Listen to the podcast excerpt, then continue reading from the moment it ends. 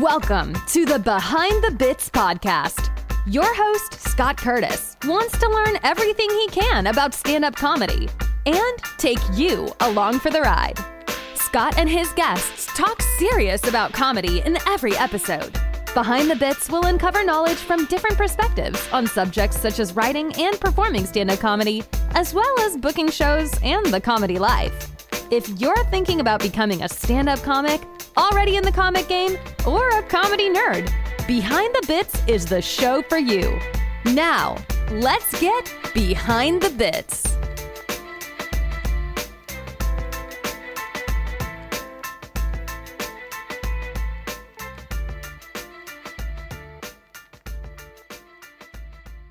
Hey, BTB buddies, this is a repeat of the Lace Larrabee episode done in late 2021. I'm putting it out there because she's on America's Got Talent tonight, 8 9 2022. And to be totally transparent, I'm just taking advantage of the algorithm. But this is a great episode. If you missed it, it's a great one to listen to. If you didn't miss it, it's a great one to listen to again. So here's Lace Larrabee. My guest tonight is an Atlanta based, nationally touring comedian and actor who can be seen all over the country. She was named Best Local Comedian in 2018 by the readers of Creative Loafing magazine. I need to subscribe to that. You have seen her on Viceland's Flophouse as well as the Fox shows Laughs, Dish Nation, and Punchline. And there's a lot more too. If that's not enough, in order to give back to aspiring female comics, she started an all female comedy class called Laugh Lab at the legendary Punchline Comedy Club. Folks, it's Lace Larrabee. Lace. Hi, Scott. How are Thank- you? I'm great. Thanks so much for being on the show. Of course. Hey, first of all, I would like to say I just met Gwen Sunkel Oh, at cool. Yeah at uh the comedy festival in Bloomington, Indiana. Uh huh. Um, and we just had an absolute blast together. She was one of I don't want to like pick favorites, but if I if there were a contest as to who was my favorite comedian that I met and hung out with the whole weekend, I gotta say it was Gwen Sunkel. yeah, yeah. it she's- was absolutely incredible. Oh, and that was Limestone, by the way. For those of you Right. who don't know what festival it is in Bloomington, it is um, it is Limestone, and she is based in Indianapolis, like you said. And I had never met her, and I saw her do a set one night, and I fell in love immediately. And then Uh-huh. we clicked, and we hung out the whole weekend. And on the way out the last day, I was like at one of the coffee shops that like sponsored the festival, Uh-huh. and who walks in when I'm in my like ready to hit the road and hit, go get an airport look is Gwen and I, we I was like this was meant to be. She Yeah. was my last goodbye in Bloomington. she was like my first love there and then my last goodbye and I was like we yeah. she might be my next spouse. Like I think Yeah. I think when I, you know, probably inevitably when my husband is done with my shit, then uh, I'm gonna have to call up Gwen Sunkel. She's so cool. I freaking love her. I'm so I glad you shouted her out. I'm Yeah. jazzed. I'm yeah, and I can't wait for the album to come out. I mean, we're not going to see it till next year, but I'm, I know, I I'm, know. I'm really stoked for it. So I do a diversity check on my podcast sometimes to make sure I'm talking to enough women, people of color. Between you and her, I've done three women in a row, so I think I'm up to 15% women when yours comes out. So Okay. I think that's okay. Persons Scott, of that's color, that's think not I'm enough. 20%. It's not I know. enough, but you're doing good. Hey, the fact that you're checking is more Yes. than most people are doing. yeah. Uh, but uh, we could do better. We could do better. Yeah, I I, ta- I teach an all women's comedy class, and I can assure you that there are way more women doing comedy than. All right. well, think. send them my way. I, I, will. don't. I, I never say no, but some women say no to me. Uh, Paula Poundstone, I'll just shout that out. Damn it, Paula, what's wrong with you? We got to uh, get yeah. Paula on. Paula's one of my favorites. I listen to Wait, Wait, Don't Tell Me every single weekend, Yeah. and she is on. I don't know what thirty percent of the time she's one of the panelists. Yeah, and yeah. come on, Paula. Oh man, I did get to see her up in uh, Coldwater, Michigan, couple Oh, years yeah? ago, and it was a great show. I didn't know she did so much crowd work, but she, it was fantastic. She's incredible. She is incredible on the spot. That's one of the best things that she does. yeah, And I'm I'm gonna say I've never seen her live, but like I've watched so many clips of hers, and like I said, I'm a massive fan of Wait Wait. So uh, yeah, I just she's so good with the guests and with with the hosts and everything. She's quippier than anyone else. That's her Yeah. whole jam. I did want to mention the first. I, you know, I've only seen you once, and I saw you here in Huntsville. My wife and I moved down to Huntsville, and the first uh, comedy show that we saw was the one that uh, Scott Eason puts on there at Mhm. Lowe Mills, and we saw you and laughed. We, we we laughed and laughed and laughed. I hope you don't take this the wrong way, but I kind of called you a Leanne Morgan for people who don't mind hearing fuck. If I could pay you for that quip, I'm gonna write that down into my new bio. The Yeah, there Leanne you go. For people who don't mind hearing fuck. Yeah. Um, I love that. She Yeah. she another idol of mine. I've Mhm. worked with her. I did some TV with her back in the day. And uh Leanne Morgan is it she's the fact that so many people are just now finding out who she is blows Mhm. my mind because I've known Yeah. who she is for years. She is so funny, and the fact she is what's his name, who I love. He's one of the Brian Regan. She Oh, is yeah. like the female Brian Regan. Yeah. Yeah. How is she so clean and so funny and so southern? Yeah. Like I am the funny and the southern. I hope. I mean, I'm Uh-huh. the southern. There's no getting around that. But like, I hope I'm that funny. But damn it, that's a great fucking reference. That is. All right, all right. Oh, oh man. I'm I'm, glad you took it the right way. I'm writing that down. No, that's good. That's good. I'll take it. I did a little bit of looking, and unfortunately, somebody did a really great print interview with you. So I know everything about you now. So everything I ask, I already know. Let's talk about how you got into comedy and Yeah. why you got into comedy. I mean, I love comedy. Always been a fan of comedy. My family's very funny. My family, my parents had me when I was a teenager, or when they, when I was a teenager. That's weird. They had me when I was a teenager. So let's get in the DeLorean and figure out how that happened. Yeah. Um, no, they were teenagers when they had me. Man, we were young and poor as a family, and we all were raised together. So, and thankfully, both of them had a really great sense of humor, and that's how we got through all hard things, right? Mhm. We and my parents are still together, and uh, I mean, if it weren't for the sense of humor, I don't think all that would be true. I wouldn't be doing Mhm. comedy. I wouldn't have two amazing supporting parent supportive parents. But uh, yeah, always been a fan of comedy because my parents were young. They let me watch stuff when I was younger. I was also the I'm obviously the firstborn. I always felt like I was being raised with the adults because they were becoming adults when I was a kid. So Mhm. it's like they let me in on adult things and they thought it was okay for me to watch. Yeah. And they thought I could take it and I did and I I loved it, big fan. I always I didn't know how to get into comedy, but long story short after years of performing as an actor and a pageant girl and all that stuff, the things I had access to, you know, in Mhm. South Georgia, I um was bartending for years, pursuing acting again in my adulthood. Nothing was really taken off, just a bunch of auditions that went nowhere. And I had a regular at my bar who started running shows. He knew that I loved comedy and knew that I was too busy to get into it. And he booked me on a show he was running and Mhm. said, You've got two months or three months, whatever it was at the time, to prepare. You've got to do 10 minutes on a show. Oh, wow. Yeah. And as any comic knows, that's a lot. Yeah. like that's 10 minutes might sound like nothing to people who are like, oh, I can do comedy. I got hours Oh, yeah. of material. I've never been on stage, but I got hours. Right. I see that a lot. Yeah. Which is most people who come up to you and are like, I'm ready to do comedy. I got Yeah. hours. And you're like, oh, cool. How many shows? And they're like, none. I'm like, so you got a tight 30 seconds, is what I'm hearing. a tight 30 seconds. Um, yeah, so thankfully I loved comedy and I was obsessed over it and I had studied it enough and had been on stage enough that like the stage part didn't scare me and the Mhm. holding the mic and the Mhm. addressing the audience, which is half the battle, you know, that didn't Mhm. scare me. So I kind of studied it and I just I wrote jokes about my life. I got on stage, I did a I gotta say, I did a decent eight and a half. And Yeah, that's uh, great. yeah, that first video of the first time I got on stage got me into the first two comedy festivals I ever got into. Wow. Yeah, nobody so likes you, to you're hear that. you're kind of a natural. You're you were born for this. I, I honestly listen. I used to be ashamed of that. I used to try to hide it. I used to. I think even in a few early interviews, I tried to like pad it a little bit more.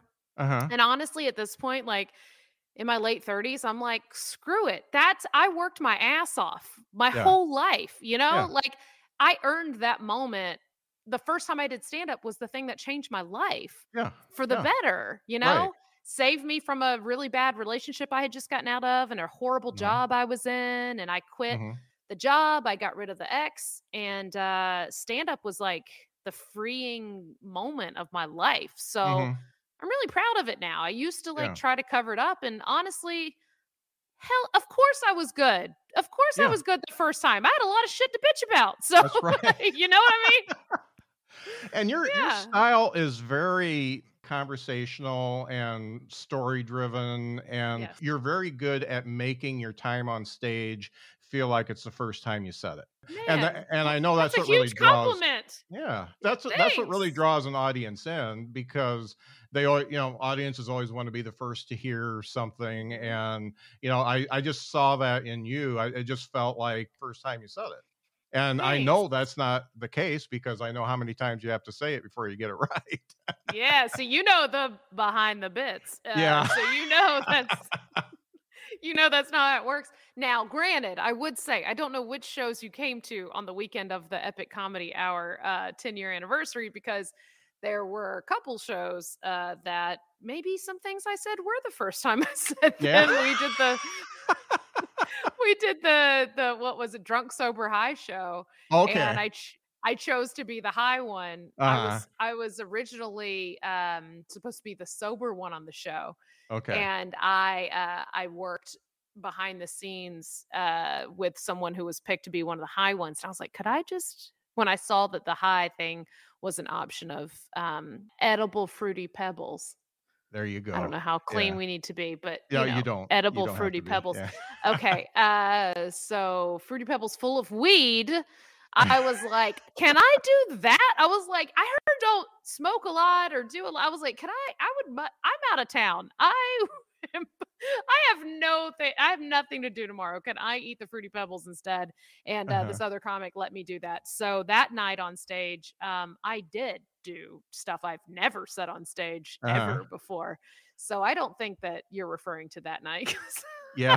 that was No. totally different. Yeah, it was a- Totally it was a showcase. Uh, Dwight Simmons was on it, and Yeah, Alex yeah. was on it. So I, I, think it was Okay. Saturday night. Was it Saturday? I think. Yeah. Friday maybe was the one where it was like the first one, the good one where we weren't all sloshed and Yeah. or high. I mean, it was yeah, we were all trying to be professionals. I think that's Uh-huh. the one you saw. What does it feel like to be up there? I mean, do you remember what you said uh, when you were high? I mean, how much did it kick in before you got up there? yes. Yes, that's what's funny. Okay, so that's the difference. Like I'm not a huge drug person or anything. Mhm. Uh, I spent so much of my life being like a pageant kid, and Yeah. before that, I was a cheerleader, and I've always I was like president of the uh the FBLA and Uh-huh. student council and I was a gifted student. So I was like the super nerdy, like clean, like, you know, party pooper for a Yeah. long time. And I was just driven and just focused on the future. So I'm not really like that person. I haven't like really experimented with a lot of stuff. Mhm. And uh, weed is the only thing. And it's only literally past 30 was when I started like Yeah. trying weed. And I Uh-huh. only really like edibles. Like I can't smoke. I cough too hard. Yeah. Um, so like I'm super nerdy about it, but my favorite thing for any listeners who like to drink, the difference between getting a little too drunk and getting a little too high, you remember everything when you're high. Yeah. That's what's weird. When you can get drunk, black out, you can like move to another country, Yeah. commit some crimes. like you not know what the hell you participated in. When you're high though, it's weird. It's like this weird like state of just like you're suspended Yeah. and you're you're there and you remember it, but it's so silly and that I honestly wish I would have known more about weed back in the day instead Yeah. of alcohol Mhm. because I think that would have been my first vice, really, because it's uh and now it's just an occasional thing, but it's man, it's so much more fun. So yeah, when I was picked for the when I got to when I weaseled my way into being the high person on the show, um, I enjoyed the hell out of it. I remembered everything I said, but I remember laughing harder on stage at the dumbest jokes I've ever written. oh yeah.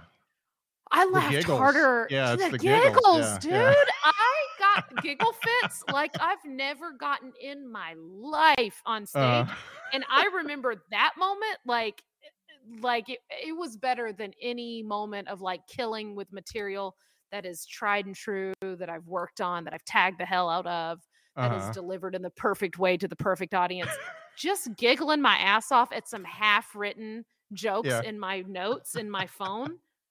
Honestly, I remember every bit of it and it was so fun and so much funnier. So That's yeah. great. Yeah. I, all all I can say is I've been there. So I, Yeah. I, I and and I've been a little bit too much too. And Right? and, yeah. Yeah. Oh, it was too much. Yeah. There's no way I could have headlined a show with that amount Yeah. of fruity pebbles in my Uh, system. Let's be clear. Like I couldn't have headlined. And let me tell the other thing about it is I think we were also to do like seven minutes. And I think I was like two minutes in. And I was like, man, I've been up here for way too long. I have ran the light. And they're like, Oh. bitch, you're two minutes in. Oh no. I've got to do five more minutes. Oh, is it's all the classic stuff. You're suspended in animation. Time Yes. time slows Time down. it's slow it's it's great. So I say all that to say, uh, freaking Scott Eason puts on an incredible 10 Yeah. year reunion of a Yeah. show. Let's put it that way. Oh, Oh, man, it was the best. he's he's a great guy and it's funny when i when i came to huntsville i went to an open mic that he runs and i first of all i'm not a real chatty guy unless we're talking about something like this like something that's Yeah. important to both of us i don't like talk about the weather or sports or anything like that so i went up and i said Yeah. hi scott my name's scott i'm from south bend and i'll be on the list tonight and then i walked away and talked to another Mm. uh, comedian and then i went up and he was pro- i think he was expecting me to be like a first timer I decided, okay, I'm not going to work out anything new. I'm going to bring the greatest hits and give you five minutes to show you who Scott Curtis is. And, and Smart. when he was done, he was like, he was like, oh, so you're a real comic then, huh? yeah. Well, when you come up and you have just such a brief intro like that, no, everyone expects like, oh, this guy's nervous. Like that's Yeah. why he Yeah. probably thought like, oh, well, you're just saying that to get it out of the way because you got to get your nerves out of the way. Yeah, So yeah. smart, smart move. Very, real slick. Real yeah, slick thank of you. Your act, like I said, is very polished and it's seamless. So let's think about your act now versus when you started. I, I know that that Mm. first 10 minutes got you into a lot of stuff and got you really the ball rolling for you, but Mhm. what how has things changed from when you started to now? Oh man. So the biggest thing that changed was my delivery. I think two things. Let's let's be honest. So delivery for sure is what changed everything because delivery didn't just change me on stage, it also changed how I was writing. So Mhm. all of these things are connected, right? So when you very first start, so many people are are filled with the fear of like what if the audience doesn't like me, right? So we Mhm. Tend to accidentally write for the audience instead of writing for ourselves. Mhm. So many of us make that mistake. And I think that goes hand in hand with, well, if I'm writing for the audience, I need to deliver like a comedian.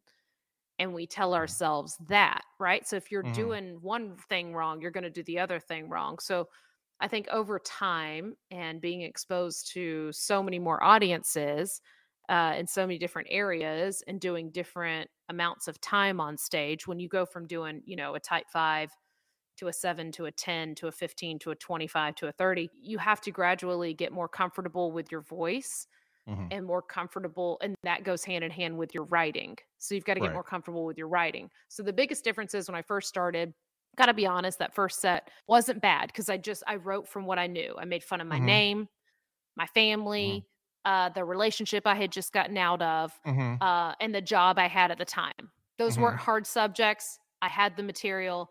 I knew the rhythm of stand up, so I wrote those, um, and it worked. hmm What happened though is I got in a rhythm of, well, this thing worked, so I can't switch it up. If I write a Mm. new thing, it's got to fall exactly in line with the other thing I wrote, and it can't change up from there. And then Mhm. I was terrified of being on stage without having a full plan every single time from first word to last word. Uh-huh. And so I got a little robotic. And I think a lot of comics in their first two years get very robotic because they're scared if I mess up the audience. If this works, then the audience might not like me if I don't do exactly what I know what works. Right. Right. hmm And then a moment happens. So the man I'm married to now, uh, he was doing comedy at the time. He had been doing it for like 13 years, I think, when we met or something like that. He's done comedy for like 20 years and hmm he's taking a hiatus off right now. So he's not really doing it right now.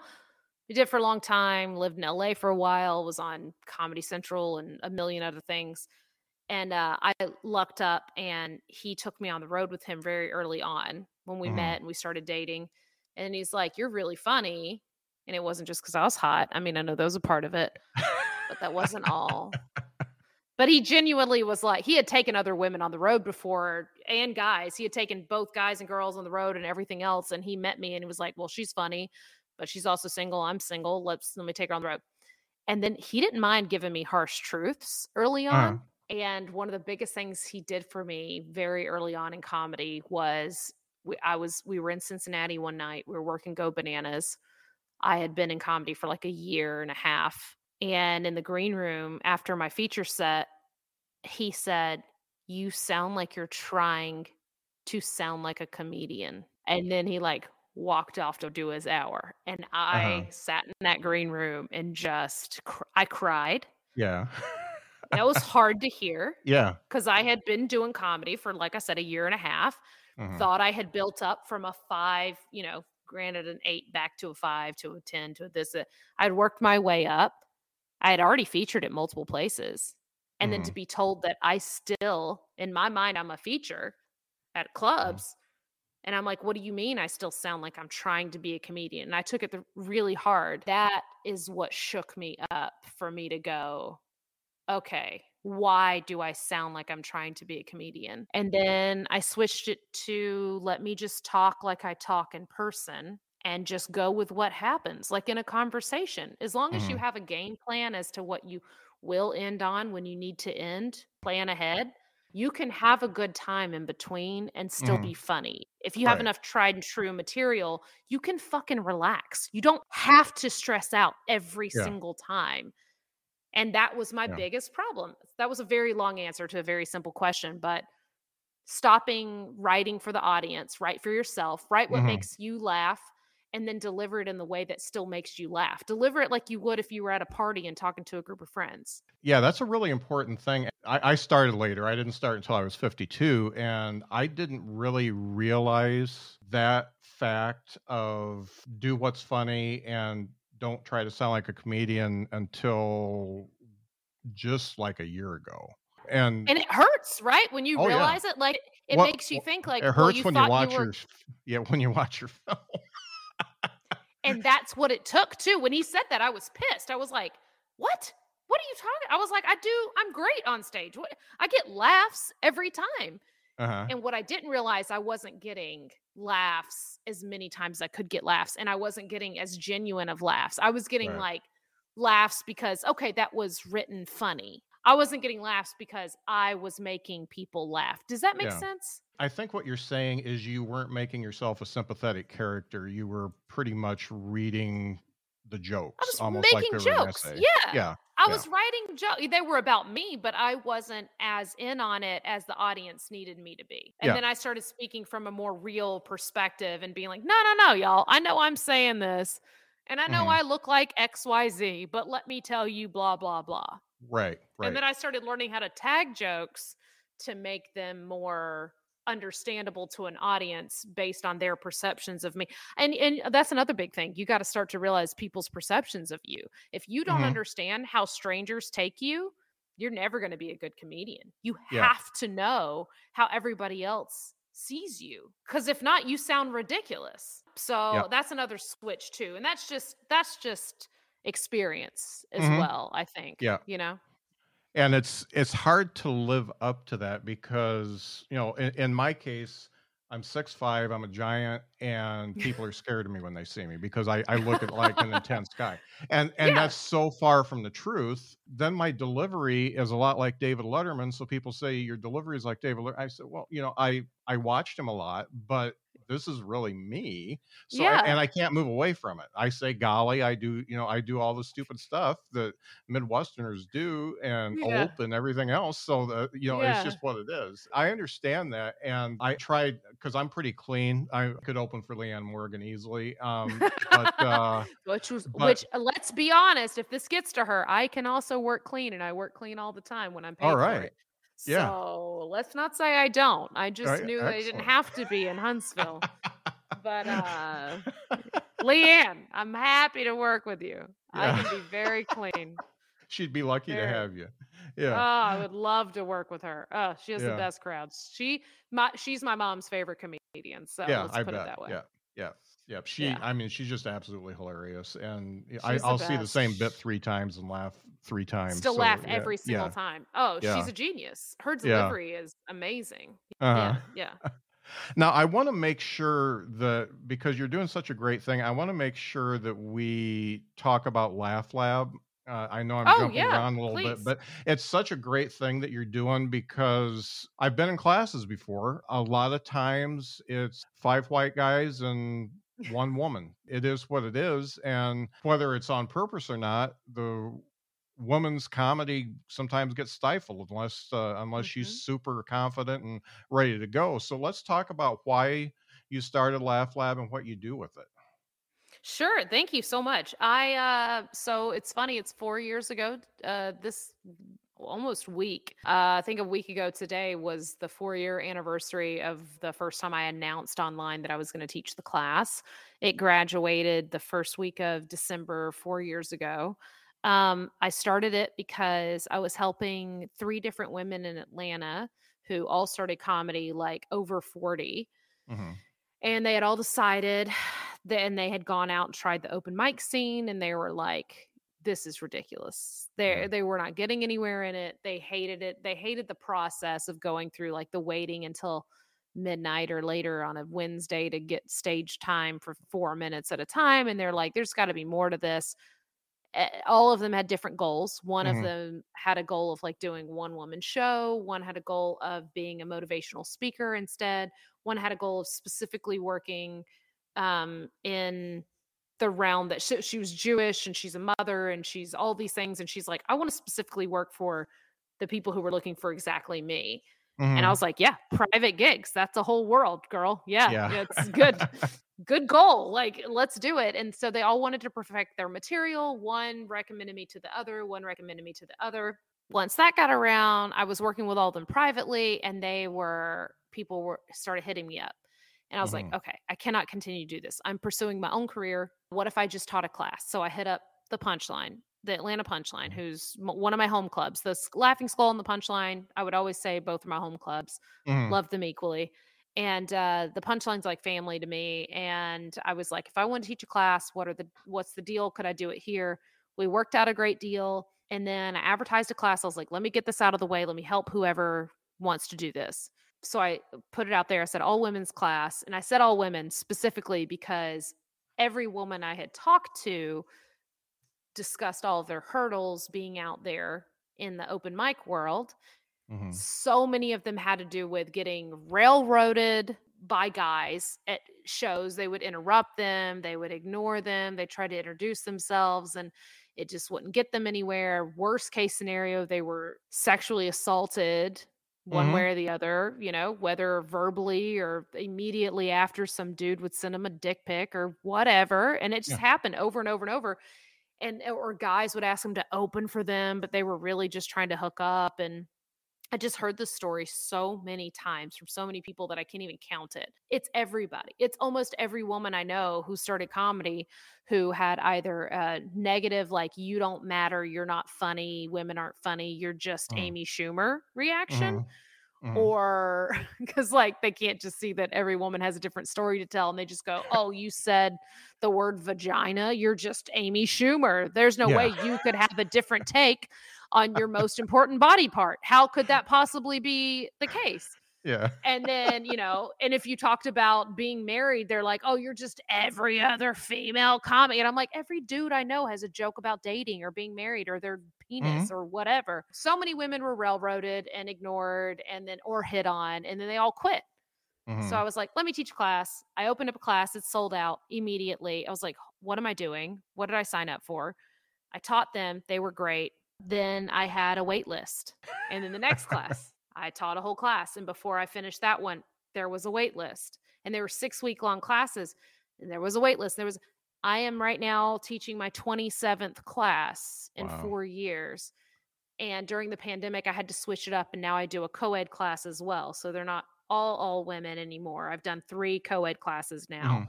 Uh, but I still offset those from, I still do the all women class. Like mm. that's what so many women sign up for because so many of them either had a horrible experience in the open mic world mm. or they took a class that was exactly like you described. There was yeah. one woman in the class or two, and it was taught mm. by a dude. And no offense to the dudes, but they were just like, oh, could you not talk about your period? And they're like, well, I don't know. That's a third of my life. So yeah. how do I not? so you don't so is everyone not allowed to talk about food? Like yeah. what are you not allowed to talk about? You know yeah. like uh, that's my experience and you just don't think it's funny because you don't experience it but you forget that 50% of the audience and the major ticket buyers are all women. Yeah. People forget that. So i have just like pumped out all these women and now the majority of shows ran in atlanta and the atlanta area are uh, atlanta atlanta surrounding area are all shows ran by women that took my class. Wow that's great so I accidentally took over by doing that. so now I have a cult. Yeah. And I love hey, it because we all need a cult. Listen, and I'm going to be honest, there's not enough female cult leaders out there. Uh-huh. So I'm proud to take that position. Yeah, and, you're doing it in the right way. Yeah, and, and I appreciate that. Thank Let me you. ask you something about your tact because I'm an older gentleman, you're an adult and a lot of people who start comedy uh, it seems like they're either 22 or 42 and and it, it, so true. uh, it, it's a big chunk it's it's probably two-thirds yes. of the people that start comedy. How do you approach a 22 year old versus a 42 year old as far as coaching them? Okay, so that's a great question because in my classes, uh, level two is the only class that you have to apply for and mm. the only prerequisite is to have finished one of my level one classes. So my level mm. one classes, there is no limit to who takes it, right? Okay. You mm. just you have to click the button that says I identify as female, blah blah blah, like and that's mm-hmm. about it. Other than that, I've had every single class I have a range from 21 because I don't mm-hmm. I don't think I've had a 20 I don't think I've had a 20 year old I might have put in there that I only take 21 and up because the club serves alcohol. So I don't want to be in yeah. that weird position. So mm-hmm. I'm pretty sure everyone I've had is 21, and then I've had all the way up to 80. And every class, I have women of every every single decade, like yeah. 20s, 30s, 40s, 50s, 60s, 70s, mm. almost every single time. Um, it's rare. It's more rare that I have the women in their 70s, but I've had at least five women in their 70s take my class. Wow. And then lots of women in their 60s, tons of women in their 50s and 40s and 30s and 20s. It's not a bad observation. I think what you're seeing is people who actually hit the scene and do it, which are going to generally be people in their 20s who have the free time to do it. Right. Yeah. And mm-hmm. then usually women in their 40s who've hit their part of their lives where they're like, fuck it. I don't care what anybody thinks of me anymore. Yeah. They're probably either divorced or they just got out of a bad relationship or, mm-hmm. you know, whatever. And they're like, I'm going to attempt it. Um, so I totally see why those are the most represented women in, you know, starting in comedy and other scenes. But uh, in my class, it's everybody. And I approach it the exact same way. I start in the exact same manner. I go, we've all had life experiences. So when I encourage them to write, when they sign up for the class, I go, start writing. Don't try to mm-hmm. write jokes, just write your experiences and your observations. That's it. Mm-hmm. Just start there. And then in class, what I essentially what I promise to everyone is in 6 weeks I will teach you what it took me a year to learn and stand up. Mm-hmm. And so it's like a fast forwarded version of a very harsh open mic every week Mhm. until we get the finished product. And so I don't really approach it any different way. If people come in and they go, I want to do a whole clean set, I'm Mhm. all on board with that and I guide them that way. That's pretty much the only difference that I make is like when I'm guiding material is if someone says they want to be clean or not. Other than that, a 21 year old's perspective is just as valid as a 71 year old's perspective because that's their life experience. The biggest thing that separates is I just encourage no punching down, I encourage punching up.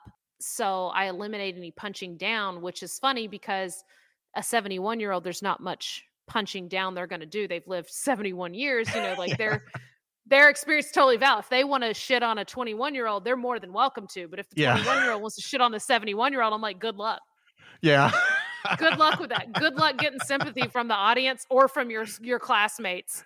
Yeah. Good luck. You know. Yeah. All you get is okay boomer. That's all you get. Yeah. Ex- you can say okay boomer and that's about it other than that Yeah. you're kind of on your own you're on your own girl but yeah i don't i do not because i feel like it's the same thing i'm there to help make their observations and experiences concise tight and be in the right order which is the Mhm. funniest thing is the last thing they say and make sure Right. they have a very clear setup other Mhm. and, and make sure their act outs and everything else are as as big as they can be Right. if they're necessary in that joke. Other than that, I don't approach it any differently because I'm like, Mhm. If you're on stage holding a mic, you're here for a reason. Mm-hmm. Something got you here. Now, do I do I generally think that the women like 50 and over are funnier? 100%. Cuz they are, cuz they have more shit to talk about yeah. and they've experienced more. yeah. And they're well, I think older people are just more comfortable in their skin and they, Yeah. they it, it nothing they I mean when you've seen as much as you've seen going up on stage isn't as big of a deal. Exactly. And it's not as big of a deal to them. And that and and if you are over 50 and you've signed up for a stand-up comedy class, you've been through some shit and I'm ready to hear it. And I bet Yeah. you it's funnier than any and I'm just there to help guide it to make sure it's tight and stage ready. Uh-huh. And I am not there to change it in any way unless it's the occasional like un uh, unwoke is not the correct term to use, but if it's like if it's a little, t- I'm like, have you been around people in a while? Like, Yeah. you're not allowed to say that anymore. you gotta, ugh, we gotta tone that back a little bit. Let's not talk about your taxi driver that one time you were in Amsterdam. Like, that's not a thing. We can't call him that. You know what I mean? Like, we gotta Uh. like. so I that every now and then I gotta tone down some like, uh, we haven't been in public in a while yeah. uh, kind of stuff.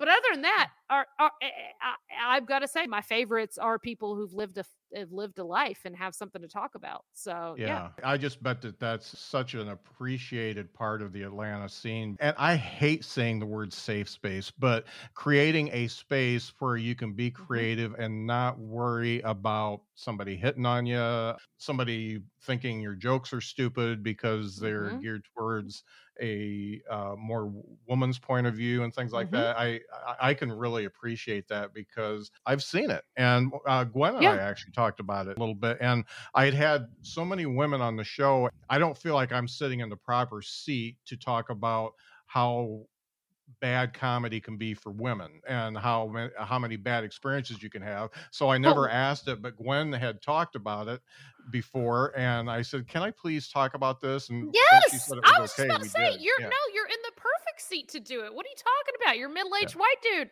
That's Yeah. the best seat to be in. That's all we want is someone else to just be a tiny bit. Women are bombarded with empathy. Like that's all. That's what we have to fight and carry all day, every effing day. Is just Mhm. trying to think about everyone around, whether we want to or not. It's just in our freaking blood. It's annoying, honestly. Yeah. And it would be great to have someone outside of us and our friends sit around and go, wait a second, what are y'all experiencing? What do you Uh-huh. what does it feel like for you? Why is it shitty for women in comedy? Like That's all we want is someone Uh-huh. to just go, hey, let's listen. Instead of saying, hey, you know how you could fix it? Maybe you could all come back to open mics again. Maybe don't drop out of comedy. Because that's what I used to hear constantly. For the first six years I was in stand up, every Mhm. scene I went to all over the country, I'd go, that's weird. There are no, it feels like there's no women here in this scene. And they'd go, yeah, they all quit. And then I'm like looking around, I'm like, why do they all quit? Why don't you ask us? Yeah. Why don't y'all yeah, no start with asking the question, what's wrong? Why are they not coming back? Is it because they're not funny or because this is a hostile environment? Like, Yeah. what is it? Yeah. It's probably the latter. I'm going to be honest. It's going to be the latter. Yeah. so yeah. it's great to ask the question. Of course, you're in the you're in the perfect position to ask the Yeah. question. That's all we want is someone else to just be a tiny bit empathetic and just go, "What's the deal? What's the Mhm. problem?" mhm. So please and- don't hold back from asking that. After talking to Gwen and now you, I feel more comfortable with it. And you know Good. what? I'm an old married man. I've been with the same woman for 38 years and I have a daughter and I don't think any of that shit's appropriate and I don't know why men think they can do it. So that's Good. that, that's my Good. thing. And I raise my kids not to be like that. And uh I love so that. yeah, but uh it and it bothers me because I know a lot of young women comics that have been through that stuff and you know it- I just want to be the dad. I just want to be the dad or the grandpa and just beat people up, but I can't do that. So, but um, I wanted to ask. But you can, but you can. I can, Scott, yeah. You can. You Yeah, can if I be can get at away the shows. and if you can see things going down, you can go, what's going on here? Yeah, yeah, Now you need to apologize to her yeah, and you need to say da da da. That's not appropriate here. Don't talk like that to people. And you Yeah. should do that. Yeah, Why not? yeah, I'm that yeah. person at shows. I'm not even a mom yet, yeah, but I'm I'm that person. I've been acting like a mom of the scene for years. yeah, Yeah. And I, I think that's another reason I started the class because like I don't have any kids and I want to pass something down and I'm like, let me like what can I give back? Like I I want to make more of me. So Uh-huh. I don't know, you know, there's nothing wrong. Be the dad. Be Yeah, the dad, Scott. yeah. I, I Do it. Well, I, I am. I just don't.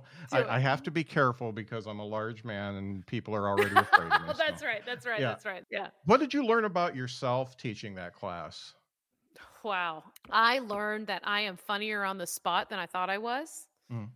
So when women are just running their material and I go to tag their stuff, things are coming to me left and right because, you know, Mhm. as an artist, it is when we sit down to write just for ourselves, it is the most painful thing you can possibly do. Yeah. Mhm. Right? You're like, oh my God, the last thing I want to do is think about myself and my experiences and sit here or listen to your tapes or listen to your recordings and then tag them and talk about uh, th- that's the last thing I want to do. And I'm Mhm. like, maybe I don't want to write new stuff because I don't have it in me. Maybe I'm not creative enough. You know, you beat Mhm. yourself up for those things. And then what I realize is when it's not about me and it's someone else and I'm not attached to it. Like there's some TV shows that I've done that I I got to write on topics and headlines and stuff like that and that was thousand times easier than Mhm. writing sitting down and writing for myself. Right. If it's not about me, I, I can't stop. uh-huh. I'm I, and I'm giving people tags that are like that's not even my style, and I'm like I don't care. I'm I'm just you've now inspired me because you're making me write because I like what you're go. I see where you're going, and I want to help you go there. And my Mhm. brain works faster when I am when it's not about me. Yeah. So that I was the, the most. yeah. yeah, and that was the most helpful slash frustrating thing that I learned. Why have I not in this past decade done that for myself? Like that people are paying me for their time and I'm there and I'm teaching them and I feel even more inspired to help when I'm being paid for my time. Mhm. But it's like why won't I do that for myself when I have free Mhm. time? Why am I so frustrated and stressed out, you know, with my own writing when I can write so easily for other people? And I'm not writing their jokes. I'm just tagging and or suggesting. I'm just like I see people with an idea when they have rough ideas and I'm just like, "Oh, you know what you should do with that? You could go this way, you go that way." And then I inspire them and then I'm like, "Why am I not doing that for me?" right. Yeah. That's been that's it's been a beautiful slash like I said frustrating thing. Uh huh. It is painful. I- I- It's Yeah. it's so painful to look at your last. It's painful to look at your last bit, and it's painful to Mhm. look at your last year, and it's it's hard. And, and It's but- always hard. Yeah, yeah. And to know that I could do it for other people when it's not about me, I'm like, what's well, Oh Yeah. shit. What am I what am I ignoring with me? Oh Yeah. no. this is something I gotta work out. Oh, I don't oh man. Yeah, that's frustrating. That's frustrating. So I wanted to ask you in recent years you've had a lot of good experience acting. That seems to be rolling for you a little bit. What happens if you become like a big star and all of a sudden you're getting put in movies and stuff like that and it takes away from your comedy career? If you had the opportunity, would you walk away from comedy or would you still make time? No, no, no. The goal is always to for one to feed the other. Like that's it. And that's what I've experienced so far. And I'm glad that from the outside it seems that things are going really well because it's it's because so I I started acting when I was 9. Uh-huh. Obviously things didn't like take off. I ended up having to like do pageants for a long time and then I had to go to college and then I did this and I did that and I bartended for 12 years and I did so much in between and then nothing was happening and once I did comedy and then got good at comedy then acting started taking off and then Mhm. once I started getting better acting gigs then I would get better comedy gigs and then Ah. it's vice versa so it's Uh-huh. like the comedy world takes you more seriously the more credits you get well the acting world takes you more seriously the better you are at auditions and I was better at auditions because I was so much I was getting better on stage because the more Mhm. comfortable you are with yourself, right? That we learn in stand up, the more comfortable I am on camera. So it all just feeds itself, but here's what's funny is the acting gigs that I get are um directly related to me as a comedian. Like they're all all the best stuff that I've gotten have been reporter and host roles, which is just me. Uh-huh. I'm not a character when I'm doing that. I'm just me. So Yeah. I audition five times a week, if not more, through my agency. So I'm auditioning constantly, but everything I get booked on are all host and reporter roles, which is just me talking into a Uh-huh. mic. Right. And then what do I do best but talking to a mic? Yeah. So, you know, it's kind of like they feed they didn't even have to tell you how to hold it. Yeah. Right. Like I'm like, dude, I got 90% of this. You just tell me the words. I got the rest. I'm so good at this. so it's funny. Like I used to be like, oh, I'm gonna be this actor one day. And then the Uh-huh. more I got into it, I was like, I think I'm just good at being me. I don't know Yeah. how great I am at being a character as much as I am just comfortable in my own skin. And Mhm. now, finally, for the first time. And uh and that's what fuels the other. So yeah, of course I would love like a bridesmaids type trajectory where I get some fun, Yeah. silly role because my dream would be to be like the Melissa McCarthy character, eh, you know, in a Uh-huh. film. Like I want to be the goofy, odd person and be that part of me that I always feel like I am and Mhm. play that role and then that get me other roles like that. Yeah, that's that's the dream and then I would never stop doing stand up. Like Joan Rivers is my idol. Like that's Mhm. I want to work and I want to have dates on the calendar until I die. Like I want to Yeah. have dates I can't make it to because I'm 85 and I die. you know, like yeah, that's that's what my goal is. So I think it all should feed each other and Uh-huh. I think stand up is the one thing that's always me, so I would always want to fall back on just telling my truth and just being me. Um but yeah. I'm going to be in Ozark. oh, are I- you really? Yeah, I'm Excellent. a uh I I filmed it earlier this year, but it was a reporter role, Uh-huh. but it's the biggest thing that I have coming up. So I had like 5 lines if they keep them all, who knows. They cut Yeah. I've been cut out of I was cut out of a Steve Carell movie that I was in, but I still Uh-huh. get residuals for it, so yeah. but I played a reporter in it. Uh, but I still get residuals for it, so wow, it still works Yeah. for me. But um, yeah. I got to work with Jon Stewart and Steve Carell and all those guys, Mhm. and it was amazing. But I don't have any footage of it. And then, uh, yeah, I'm actually I'm, and I don't. I've done all the math, and I don't think they can cut me out of the scene that I'm in, Yeah. Okay. playing a reporter in Ozark. So I'm in Yeah, episode it- uh, seven of season Okay. four of Ozark.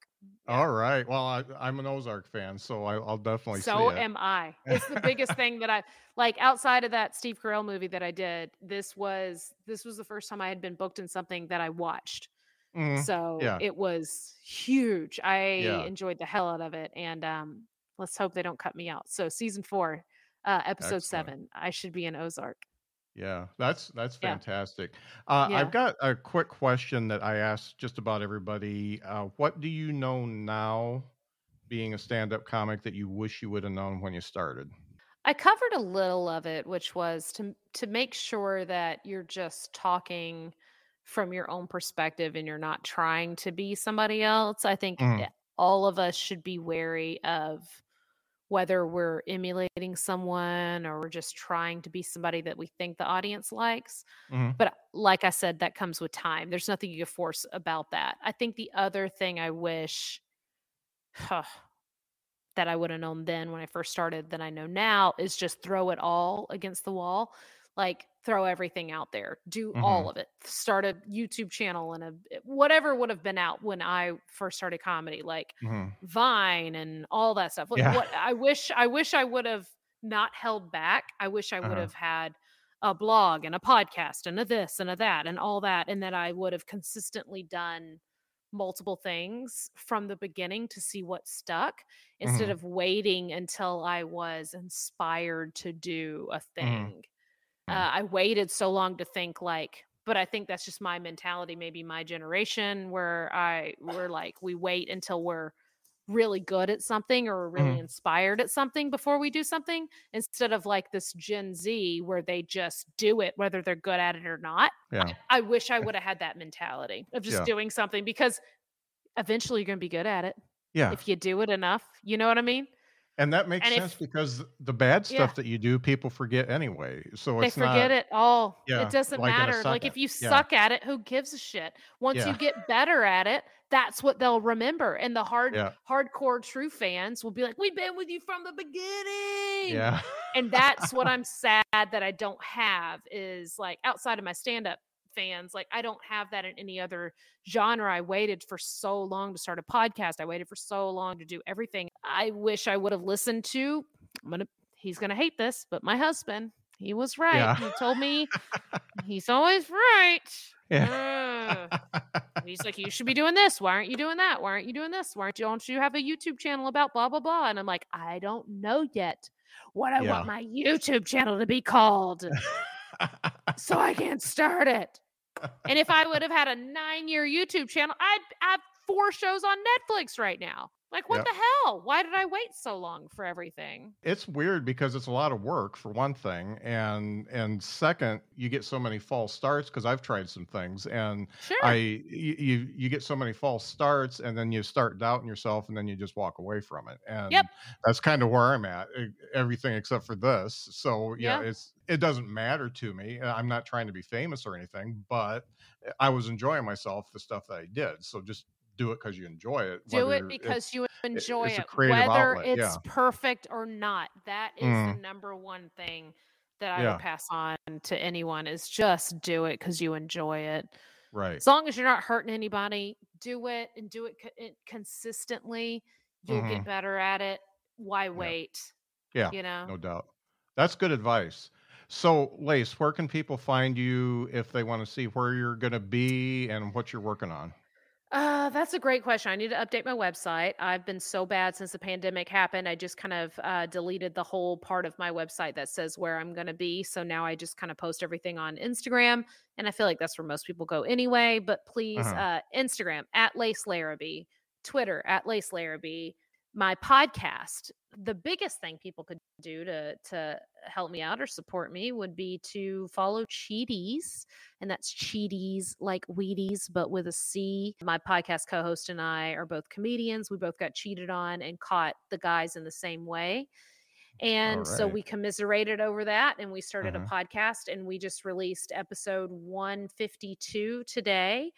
And we started it over the pandemic. Uh, we work really hard at it. We make no money at it. Uh, Uh-huh. It is on iTunes. It's on iTunes, Spotify, Google Podcast, all, all those places, and um, some subscribers and reviews, uh, merch purchases are the best thing that could help us out. So right. people could just follow Cheaties podcast. That would be incredible. Yeah. Excellent. I, and I have to ask, do you have a Frenchie over your shoulder there? She is a um look at her. You I don't know if you can see her eyes. Her eyes look ridiculous right now. Uh-huh. She is a uh, a little schnauzer mix. Oh, is it? She's like Okay. It looks schnauzer. looks kind of. Frenchy uh, from here. Yeah. No. Cammy, come here. She's half deaf. She's 13 and a half, so she can't hear Oh, anything. okay. So this Oh, is my little go. Hi, beast. sweetie. There's my little beast. Yeah. So her name's Cammy. She needs a haircut. I give her haircuts now because she started having seizures a year ago. Oh, yeah. So she's on seizure meds and she does great with them. Uh, she's doing much better now than she was a little over a year ago. And uh, so, yeah, I, I like to give her her own haircuts and stuff now. So she's not as pretty as she could be. She's a good girl. She's a good girl. Yeah. She's a good girl.